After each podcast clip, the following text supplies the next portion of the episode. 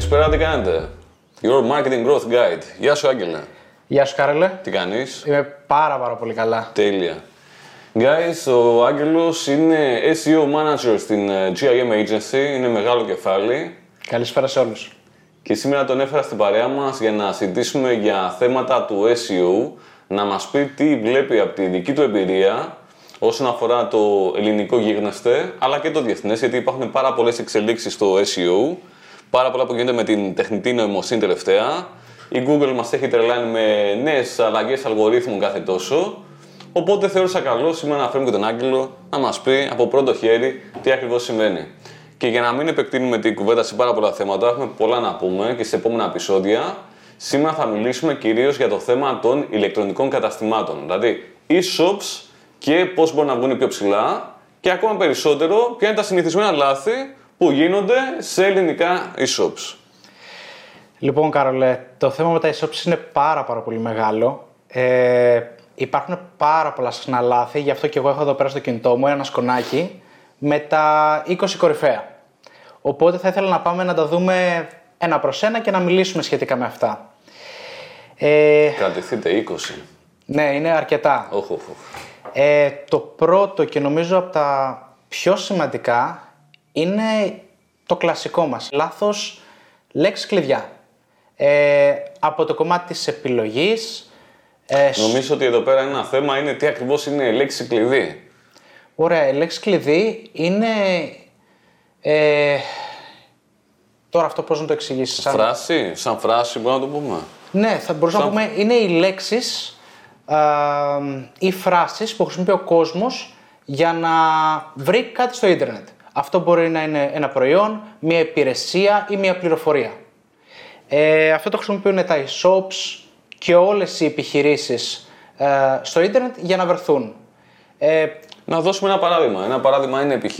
κινητό. Αυτό είναι ένα keyword, είναι μια λέξη κλειδί. Αλλά μια άλλη λέξη κλειδί περιέργως δεν είναι λέξη, είναι φράση.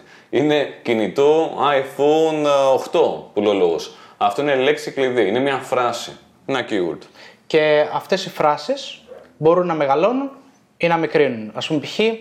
όπως ε, είπε ο Κάρολος, μπορεί να είναι iPhone ε, ε, 13 Pro, μπορεί να είναι Pro Max, μπορείς να βάλεις ένα χρώμα και να γίνει μπλε αυτό το iPhone, μπορεί να έχει κάποιο συγκεκριμένο χαρακτηριστικό, λίγο περισσότερο μνήμη, όλα αυτά αλλάζουν το keyword. Και ένας χρήστης περιμένει να δει και ένα άλλο αποτέλεσμα σχετικά με αυτό που έψαξε. Έτσι λοιπόν, στις, όταν μιλάμε για λέξεις κλειδιά, έχουμε δύο προβλήματα. Ή μάλλον δύο προκλήσεις όταν πρόκειται για τις επιχειρήσεις. Να εντοπίσουν τα κατάλληλα κλειδιά τα οποία είναι σχετικά με αυτό που προσφέρουν, έτσι.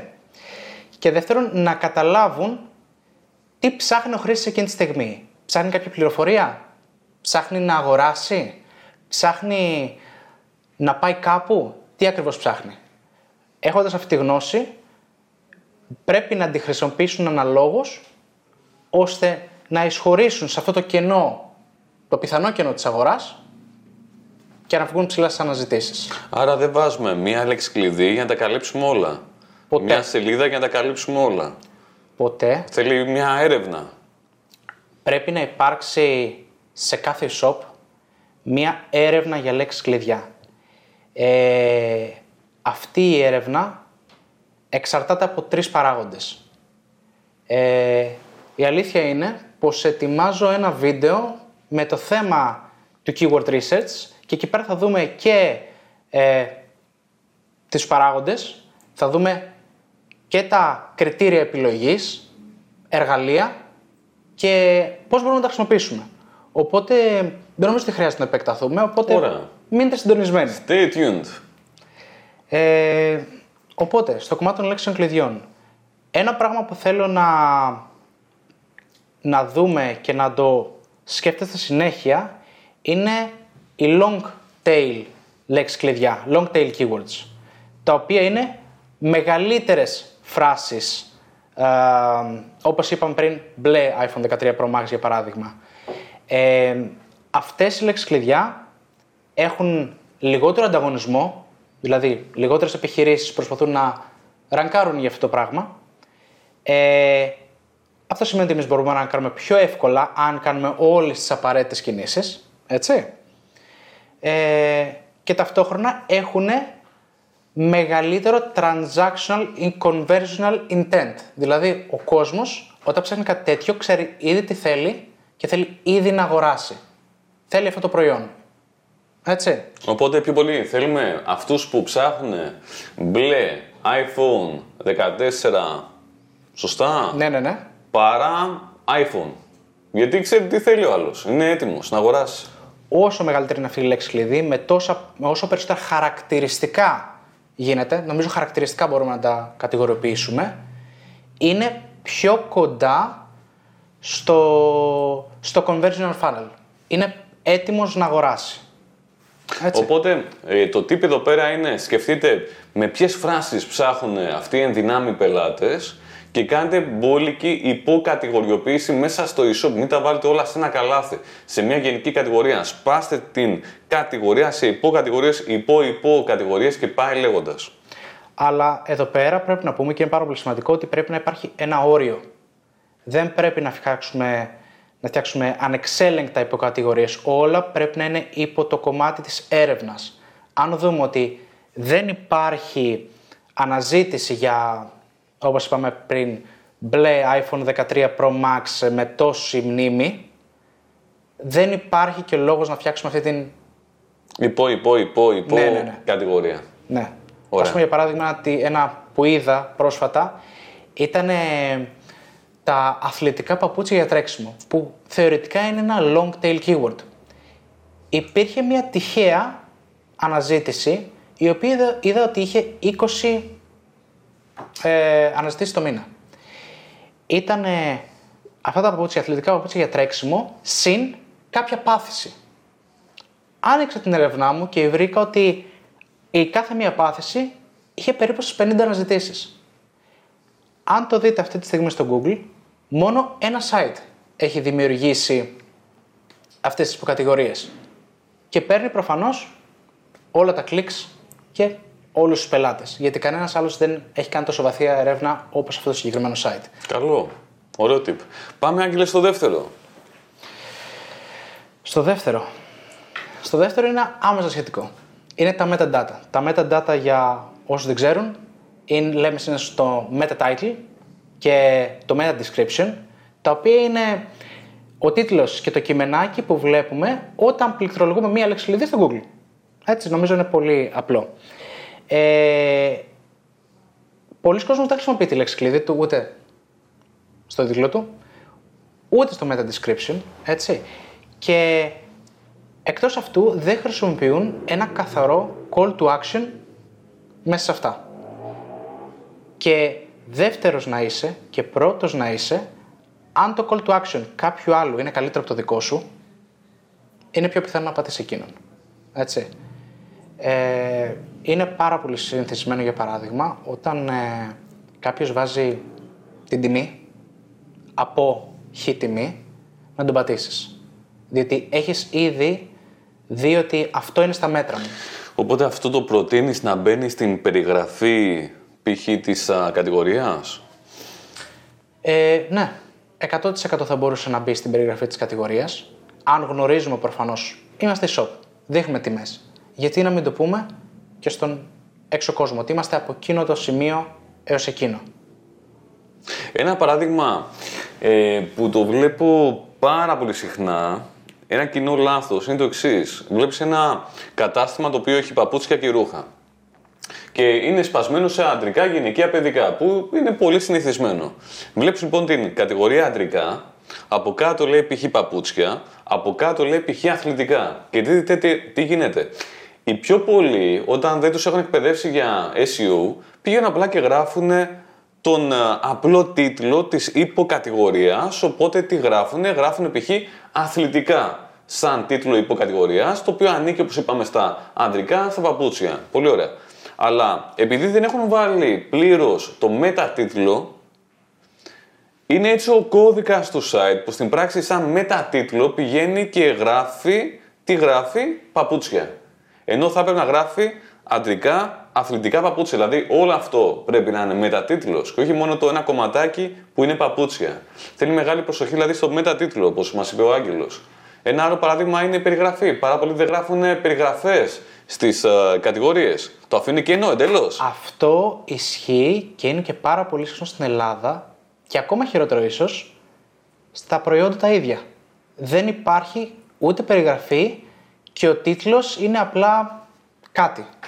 Ένα placeholder, απλά. Πολλές φορές ο κόσμος ψάχνει κατευθείαν το προϊόν σου. Αν δεν του δώσει τον τίτλο, τον τρόπο που θα το ψάξει, πώς θα το βρει; Έτσι. Γιατί μην το, μην το ξεχνάμε στα e-shop, ψάχνουμε και προϊόντα εκτός από κατηγορίες. Αν ξέρουμε ήδη τι θέλω να αγοράσω, προϊόν θα ψάξω. Ωραία. Έτσι. Οπότε προσοχή και στο μετατίτλο και στην μετα περιγραφή. Ε, ακριβώς το ίδιο ισχύει μετά όταν μπούμε και μέσα στο site. Στην, Στο προϊόν. και στην κατηγορία και στο προϊόν. Ωραία. Η κεφαλίδα. Η κεφαλίδα, το γνωστό, το λέμε H1, είναι γνωστό και ως ε, κεφαλίδα 1 και μέσα στο site είναι ο, ο τίτλος του προϊόντος. Έτσι εμφανίζεται ας πούμε, σε έναν χρήστη. Έτσι. Ε, είναι απαραίτητο να περιέχει τη λέξη κλειδί που στοχεύουμε, π.χ. όπως είπες πολύ σωστά, ανδρικά αθλητικά παπούτσια και όχι παπούτσια ή σκέτο αθλητικά ή ανδρικά. Δεν βγάζει νόημα. Ή το SKU. Ναι, που ναι, ναι. κάποια shops έχουν μόνο το κωδικό. Δηλαδή βλέπεις ένα παπούτσι και λέει και γεν 1, 2, 3. Δεν λέει ότι είναι Adidas, ότι είναι Kinsey, ότι είναι δεν ξέρω και εγώ τι. Δεν έχει όλες τις λέξεις κλειδιά Ναι. στο όνομα, στο τίτλο του προϊόντος. Ναι, δηλαδή είναι πολύ σημαντικό σε κάποια προϊόντα να έχεις, ναι, σίγουρα το χρώμα του, τη μάρκα του, το είδος, π.χ. jean, έτσι. Ε, και από κάτω να έχεις και μία πλήρη περιγραφή, έτσι. Το απλά να πεις ότι είναι medium large και έχει αυτό το χρώμα ή και αυτό το ύφασμα δεν είναι ικανοποιητικό, έτσι. Πρέπει να πεις πολλά περισσότερα. Ό,τι σκεφτεί ο καθένας και ό,τι θέλει. Εδώ πέρα ερχόμαστε και στο άλλο σημείο που είναι πολύ συχνό και ακόμα ένα λάθος στα e-shop. Ε, πηγαίνουν και αντιγράφουν τις περιγραφές, Χα! Το ξέρεις πάρα πολύ καλά, πηγαίνουν και αντιγράφουν τις περιγραφές των προμηθευτών. Ε, όταν είναι ξένο, ε, ξένος ο προμηθευτής, πάνε και απλά κάνουν μια αντιγραφή από Google Translate, που και αυτό είναι λάθος. Και ακόμα χειρότερο τώρα όπως βλέπουμε στα τελευταία νέα θεωρείται και ως AI generated έτσι. Ε, για όσους, όσους δεν ξέρουν το AI generated content ε, μία είναι αποδεκτό από την Google μία δεν είναι οπότε παίζουμε σε μία γκρίζη, γκρίζα και μία ασφαλή ζώνη οπότε θεωρώ ότι πρέπει να το, αφή- να το αποφύγουμε το 100% του περιεχομένου.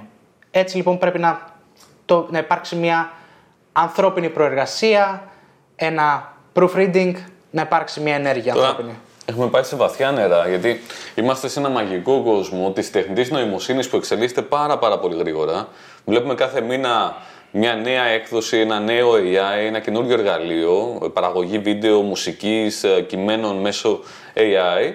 Η Google προσπαθεί να αντιληφθεί τι είναι AI generated, τι είναι φτιαγμένο από τεχνητή νοημοσύνη και τι όχι. Κάποιες φορές τα καταφέρνει, κάποιες φορές όχι. Οπότε καλό είναι να παίξουμε safe. Γενικά όταν παίζουμε SEO είναι long term παιχνίδι. Δηλαδή δεν σκεφτόμαστε να ανέβουμε σε ένα μήνα, σε δύο μήνες. Σκεφτόμαστε τι μπορούμε να κάνουμε ποιοτικό να ανέβουμε με ασφάλεια και να μείνουμε ψηλά στην Google για πολλά χρόνια. Οπότε ό,τι κάνουμε καλό είναι να είναι δουλεμένο, να είναι ποιοτικό, δηλαδή να κερδίσουμε αυτές τις καλές θέσεις με το σπαθί μας. Οτιδήποτε είναι shortcut, δηλαδή πάμε με το σύντομο ε, δρόμο και λέμε «Α, να εκμεταλλευτώ π.χ. το chat GPT και να φτιάξω περιεχόμενο για να το παράξω πάρα πολύ γρήγορα, αργά ή γρήγορα η Google θα το πιάσει, θα το αντιληφθεί και είναι πιθανό ότι θα μας τιμωρήσει ή τέλος πάντων δεν θα κερδίσουμε τόσο πολλούς πόντους. Ναι, αλήθεια είναι αυτό. Και αυτό δεν ισχύει μόνο για τις κατηγορίες μας ή τις περιγραφές προϊόντων μας. Είναι και για το blog, το οποίο είναι και ένα λάθος που κάνουν τα e-shop. Δεν το χρησιμοποιούν καθόλου ή αρκετά, έτσι. Και τώρα το τελευταίο δίμηνο με τρίμηνο πάει πάρα πολλοί κόσμος και Ελλάδας και εξωτερικού και φτιάχνουν όλα τα blog τους με chat GPT. Έτσι. Είναι μέγα λάθος, διότι αν η Google αποφασίσει τον άλλο μήνα ότι το chat GPT δεν είναι αποδεκτό, τελείωσε. Πρώτα απ' όλα θα χάσουμε ό,τι ranking έχουν δημιουργήσει, ενώ ταυτόχρονα μπορεί να πάρουμε ένα flag, μια, να μας σηκώσει Google μια κόκκινη σημεούλα και να μας πει ότι ίσως αυτό το site δεν είναι πολύ έμπιστο, με αποτέλεσμα να μην μπορούμε να ξανά ανέβουμε τόσο ψηλά, τόσο γρήγορα και να έχουμε καταστρέψει τον ίδιο μας τον εαυτό. Οπότε μέχρι στιγμής έχουμε ότι καλό είναι να γράφουμε περιγραφές σε κατηγορίες, σε προϊόντα, να είναι περιεκτικά, να είναι ανθρώπινα δοσμένα, να μην είναι φτιαγμένα από τεχνητή νοημοσύνη, να είναι πρωτότυπα, να είναι χρήσιμα. Όλα αυτά τα δύσκολα θα λέγαμε, Ναι. χρονοβόρα, αλλά ακριβώς αυτό είναι που θα ανταμείψει και η Google. Γιατί λίγοι θα πάνε να το κάνουν. Μου επιτρέπεις να πω ένα ακόμα χρονοβόρο. Ειδικά για τα e-shop, κριτικές. Είμαι σίγουρος πως τα πιο πολλά προϊόντα έχουν αγοραστεί από περισσότερα από 5 άτομα. Ε, θεωρώ ότι δεν είναι πάρα πολύ δύσκολο στην εποχή που ζούμε να ζητήσουμε, να έρθουμε εμείς οι ίδιοι σε επικοινωνία με τους πελάτες μας, να τους ρωτήσουμε πώς τους φάνηκε το προϊόν και αν είναι δυνατόν να, αφήσουμε, να, αφήσουμε, να αφήσουν συγγνώμη, μια κριτική. Έτσι. Και έστω ότι θέλουμε να τους δώσουμε κάτι για, το, για τον κόπο τους. Ένα εκπτωτικό κουπόνι 5%. Δεν νομίζω ότι μας είναι κόπος. Αυτό είναι ένα long term παιχνίδι ε, και το βλέπουμε συνέχεια με πολύ μεγάλα sites, όπως για παράδειγμα το Scrooge που όλοι γνωρίζουμε. Έτσι. Όταν αγοράζουμε, κοιτάζουμε πάντα τις κριτικές. Αυτό γίνεται και με site του εξωτερικού όπως η Amazon. Και οι κριτικές είναι αυτές που στο τέλος πείθουν. Καλό είναι να είσαι ψηλά στην Google, είτε είναι με διαφημίσεις, είτε είναι με SEO, έτσι. Αλλά το θέμα είναι να αγοράσει και ο οποιοδήποτε καταναλωτής. Οπότε ερχόμαστε στο κομμάτι του user experience για οποιοδήποτε site θέλει να κάνει κάποιες οργανικές ενέργειες όπως το SEO. Έτσι. Και μαζί και το CRO. Το Conversion Rate Optimization. Έχει πολλά ωφέλη όλο αυτό. Είναι πολύ δυνατό αυτό που λες τώρα, Άγγελε, γιατί οι κριτικές και θα βοηθήσουν για να πείσουμε, δηλαδή βοηθάει στο conversion rate, βοηθάει επίσης γιατί θα κάνει πιο ενδιαφέρον το site, θα έχει λόγος, λόγο άλλος να μπαίνει. Δηλαδή, γιατί πολλοί μπαίνουν στο Amazon, γιατί βλέπουν κριτικές που δεν βρίσκουν σε άλλα μέρη, γιατί μπαίνουν στο Scrooge, γιατί βλέπουν επιτέλους τι λέει η αγορά για όλο αυτό το πράγμα. Επίσης, αυτά τα πράγματα, αυτές οι κριτικές, αυτά τα σχόλια, αυτές οι αξιολογήσεις, από πού γράφονται, από ανθρώπους. Άρα έχουμε ένα πρωτότυπο περιεχόμενο το οποίο έχει γραφτεί από πραγματικούς ανθρώπους. Δεν είναι από ρομποτάκια, ούτε είναι κάτι που αντιγράψαμε από το προμηθευτή. Είναι original content, από human. Και να βάλω και ένα ακόμα έξτρα σε αυτό το σημείο, που μιας και λες ότι είναι human generated content. Ε, αυτό το περιεχόμενο η Google το διαβάζει. Ξέρει τι είναι, ξέρει ότι ο πελάτης που ήρθε εκεί πέρα είναι ευχαριστημένος, ξέρει ότι έχει γράψει κριτική και με όλη αυτή τη γνώση θα πάει να το προτείνει κι αλλού. Και είναι και στα structured data, ε. Ακριβώς. Ακριβώς. Μπορούμε πολλές φορές να δούμε, όταν έχουμε πατήσει την λέξη κλειδί μας και βλέπουμε, ας πούμε, ποιο- κάποιο προϊόν ή κάποια κατηγορία, αν έχουμε βάλει structured data στο site μας, μπορούμε να δούμε reviews. Μπορούμε να δούμε χι- πόσα αστέρια έχει αυτό το προϊόν, πώς το αξιολογήσανε. Αυτό δεν μας βοηθάει σε κομμάτι α, μ, ranking, αλλά ανεβάζει κατά πολύ το click-through rate. Πόσος κόσμος ποσοστία μας πατάει. Το έχουμε δει πάρα, πάρα, πολύ, πάρα πολλές φορές, το ξέρεις Κάρολε, ότι όποιος έχει βάλει structured data και έχει review στο site του, παίρνει πο- πολύ περισσότερα click από ότι οποιοδήποτε άλλος. Και ας είναι και τρίτη θέση. Ας μην είναι πρώτος. Οπότε ενεργοποιήστε τις αξιολογήσεις, ζητήστε αξιολογήσεις. Υπάρχουν μηχανισμοί για να το κάνετε όλο αυτό αυτόματα. Επίσης, ρωτήστε την εταιρεία που σας έχει κατασκευάσει το site αν αυτές οι αξιολογήσεις φαίνονται μετά στις μηχανές αναζήτησης με κάτι που ε, το λέμε structured data. Είναι ο όρος ε, αυτός. Ε, Πάμε να προχωρήσουμε στο επόμενο. ναι, ναι, ας προχωρήσουμε στο επόμενο. Τι άλλο καλό Για έχουμε. να δούμε. Θα το πάω ένα συνδυαστικό. Εικόνες και ταχύτητα του site. Θα το πάω συνδυαστικό, είναι δύο points. Ε, πολλά sites ε, αυτή τη στιγμή και κατά κύριο λόγο οι shops που έχουν πολλά προϊόντα, δηλαδή χρησιμοποιούν μια μεγάλη database, είναι πολύ αργά. Έχουν βγει πάρα πάρα πολλές έρευνες που το λένε ξανά και ξανά ότι όσο πιο αργό είναι ένα site, τόσο μειώνεται το conversion rate και ας μην πάμε τόσο μακριά στο conversion, έτσι. Αν αργεί να φορτώσει ένα site και κάνει 7 δευτερόλεπτα να φορτίσει απλά η αρχική του σελίδα. Θα συνεχίσεις ή απλά θα κλείσεις αυτό το παράθυρο και θα πας κάπου αλλού; Θα πας κάπου αλλού. Έτσι πάει. Οπότε είναι πάρα πάρα πολύ σημαντικό, κομβικό θα έλεγα σημείο, ε, ένα site να είναι γρήγορο. Δεν νομίζω ότι είναι κατάλληλη στιγμή να αναλύσω γιατί ένα, τι κάνει βασικά ένα site Αν και στο κανάλι έχουμε πολλά βίντεο για αυτό το θέμα. Έτσι, ναι. Οπότε είναι ένα πράγμα το οποίο πρέπει να, πρέπει να ελέγξει κάθε ιδιοκτήτης e-shop που ενδιαφέρεται για την επιχείρησή του. Έτσι. Και αυτό θα βοηθήσει όχι μόνο το SEO, θα βοηθήσει το Google Ads που πιθανώς μπορεί να τρέχουν, ίσως τα social media, έτσι. Γιατί απλά θα αυξήσει πραγματικά τις πωλήσεις και βοηθάει και ένα άλλο point που είπαμε πριν, το user experience. Έτσι. Οπότε πρέπει να το προσέξουμε πάρα πάρα πολύ. Υπάρχει ένα δωρεάν tool, ίσως το έχετε δει και σε ένα παλιότερο μας βίντεο, ε, το Page Speed Insights, το οποίο μετράει την ταχύτητα του site σας σε κινητό και σε desktop. Και θέλουμε πάντα να έχουμε 90 plus έτσι, στον, στο desktop και εγώ θα έλεγα 70 plus σε κινητό. Ιδανικά είναι αυτά τα νούμερα και επίσης μην τσεκάρετε μόνο την αρχική του e-shop. Δηλαδή πάντα να τσεκάρετε και μια κατηγορία, κάποια κατηγορία ενδεικτική και ένα προϊόν. Όχι μόνο την αρχική. Ναι, αυτό είναι ένα συχνό λάθος που κάνουν πάρα, πάρα πολύ. Κοιτάζουν μόνο την αρχική. Δεν είναι μόνο αυτό που έχει αξία, γιατί ο ένας χρήστης δεν, ε, δεν έρχεται πάντα στην αρχική σελίδα. Ε, ναι. Έρχεται ναι. στις κατηγορίες και στα προϊόντα. Έτσι. Ε, ένα tip, και ερχόμαστε και στο δεύτερο λάθος, είναι οι εικόνες. Οι εικόνες είναι πάρα, πάρα πολύ βαριές. Πηγαίνουμε και παίρνουμε φωτογραφίες οι οποίες μπορεί να είναι 2 MB. Να είναι μέγεθος σαν χαρτί Α4. Δεν είναι απαραίτητο να είναι μια τόσο μεγάλη εικόνα, ειδικά όταν οι χρήστες είναι στα κινητά τους. Το κινητό είναι πάρα, πάρα πολύ μικρό.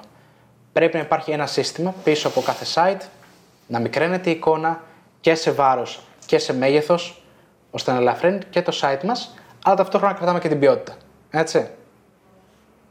Ε, και ταυτόχρονα, αφού μιλάμε για εικόνες, Ρωτήστε τον developer και το ποια είναι καλή ανάλυση για το δικό σας e-shop. ακόμα, μιας και μιλάμε για εικόνες, ελέγξτε το Analytics. Α, υπάρχει ένα tab στο οποίο λέγεται Screens, το οποίο μπορείτε να δείτε τις οθόνες, τα μέγεθη των οθονών από τα οποία βλέπουν οι χρήστες σας, έτσι, ή τα είδη των κινητών, άμα δεν θέλετε να μπλέξετε τόσο πολύ, ε, και με βάση αυτά μπορείτε να κάνετε το καλύτερο optimization στις εικόνες σας. Έτσι. Είναι ένα μικρό tip, θυμηθείτε το, ίσως σας βοηθήσει Οι στο μέλλον. developers ξέρουν πάρα πολλά γι' αυτό. Δηλαδή υπάρχει μια τεχνολογία που ονομάζεται lazy sizes και μπορεί να κάνει αυτόματα τη μετατροπή της εικόνας σε διαφορετικά μεγέθη. Α, Το lazy load είναι μια άλλη τεχνολογία για να μην φορτώνουν όλες τις εικόνες χωρίς λόγο. Η αυτόματη συμπίεση σε WebP είναι μια άλλη τεχνολογία για να τα συμπιέζει με τρόπο που θέλει η Google για να φορτώνει ακόμα πιο γρήγορα. Άρα υπάρχουν πάρα μα πάρα πολλά που μπορεί να γίνει για τις ε, εικόνες. Λοιπόν, για να δούμε τι άλλο έχουμε στο σκονάκι; Α, είπαμε για τις εικόνες μας. Ένα άλλο κλασικό, επιστρέφουμε πίσω στο πρώτο που είπαμε στα keywords. Μια παλιά, γνωστή, μια παλιά και γνωστή τεχνική ήταν το keyword stuffing πριν Αχ. πόσα χρόνια; Old school. Πόσα χρόνια ήταν Κάρολο το keyword 20. stuffing. Λοιπόν, παρόλα αυτά το ξέρεις ότι αυτή η τεχνική ακόμα πραγματοποιείται. Έτσι. Από εποχή Alta Vista, Λύκος, Λοιπόν, Pro Google. υπάρχουν ακόμα πάρα πολλά e-shops που οι επιχειρηματίες ψάχνουν να βρουν τι μπορούν να κάνουν για να κάνουν καλύτερο στο site τους και πολλές φορές συναντούν αυτή την τεχνική. Και γράφουν έπιπλα, έπιπλα, Έπιπλα, Έπιπλα, έπιπλα. έπιπλα στην καλύτερη τιμή. Του επίπλου; Ναι, χαμηλότερη τιμή επίπλων, ξανά και ξανά και ξανά. Έτσι. Αυτό η Google μπορεί να το καταλάβει, μπορεί να το διαβάσει, έτσι δεν είναι όπως ήταν πριν από μία 15 ετία, που απλά έβλεπε keywords και έλεγε ας πάμε ψηλά, έχει την περισσότερη ποσότητα. Έτσι. Ε, οπότε μην το κάνετε αυτό. Πάντα να γράφετε προτάσεις και κείμενα από ανθρώπους για ανθρώπους. Έτσι. Είναι πάρα πολύ σημαντικό αυτό. Όπως είδαμε πριν και με το ChatGPT, αυτό είναι όλο το concept πραγματικά, από άνθρωπο για άνθρωπο. Ε, και τα πραγματικά σημεία που πρέπει να βρίσκονται οι λέξεις, μας, οι λέξεις κλειδιά μας είναι εκεί που χρειάζεται να είναι. Δεν χρειάζεται έξτρα. Η Google μπορεί να καταλάβει, έχει τη δυνατότητα να καταλάβει όλες οι λέξεις μαζί σαν ένα δίκτυο ενωμένο, τι σημαίνουν; Και πόση αξία έχουν για αυτή τη σελίδα. Νομίζω, Αγγέλε, είναι καλά για ένα πρώτο βίντεο. Θέλεις να συνεχίσουμε μετά σε ένα part 2. Μόνο αν το θέλετε. Οπότε, αν θέλετε part 2, γράψτε στα σχόλια. Θέλω το part 2, να το δω. Πείτε κιόλας τι είναι αυτό που θα θέλατε να μάθετε. Και αν πολλοί από εσάς γράψετε σχόλιο ότι θέλω το part 2, θα επανέλθουμε με το δεύτερο μέρος.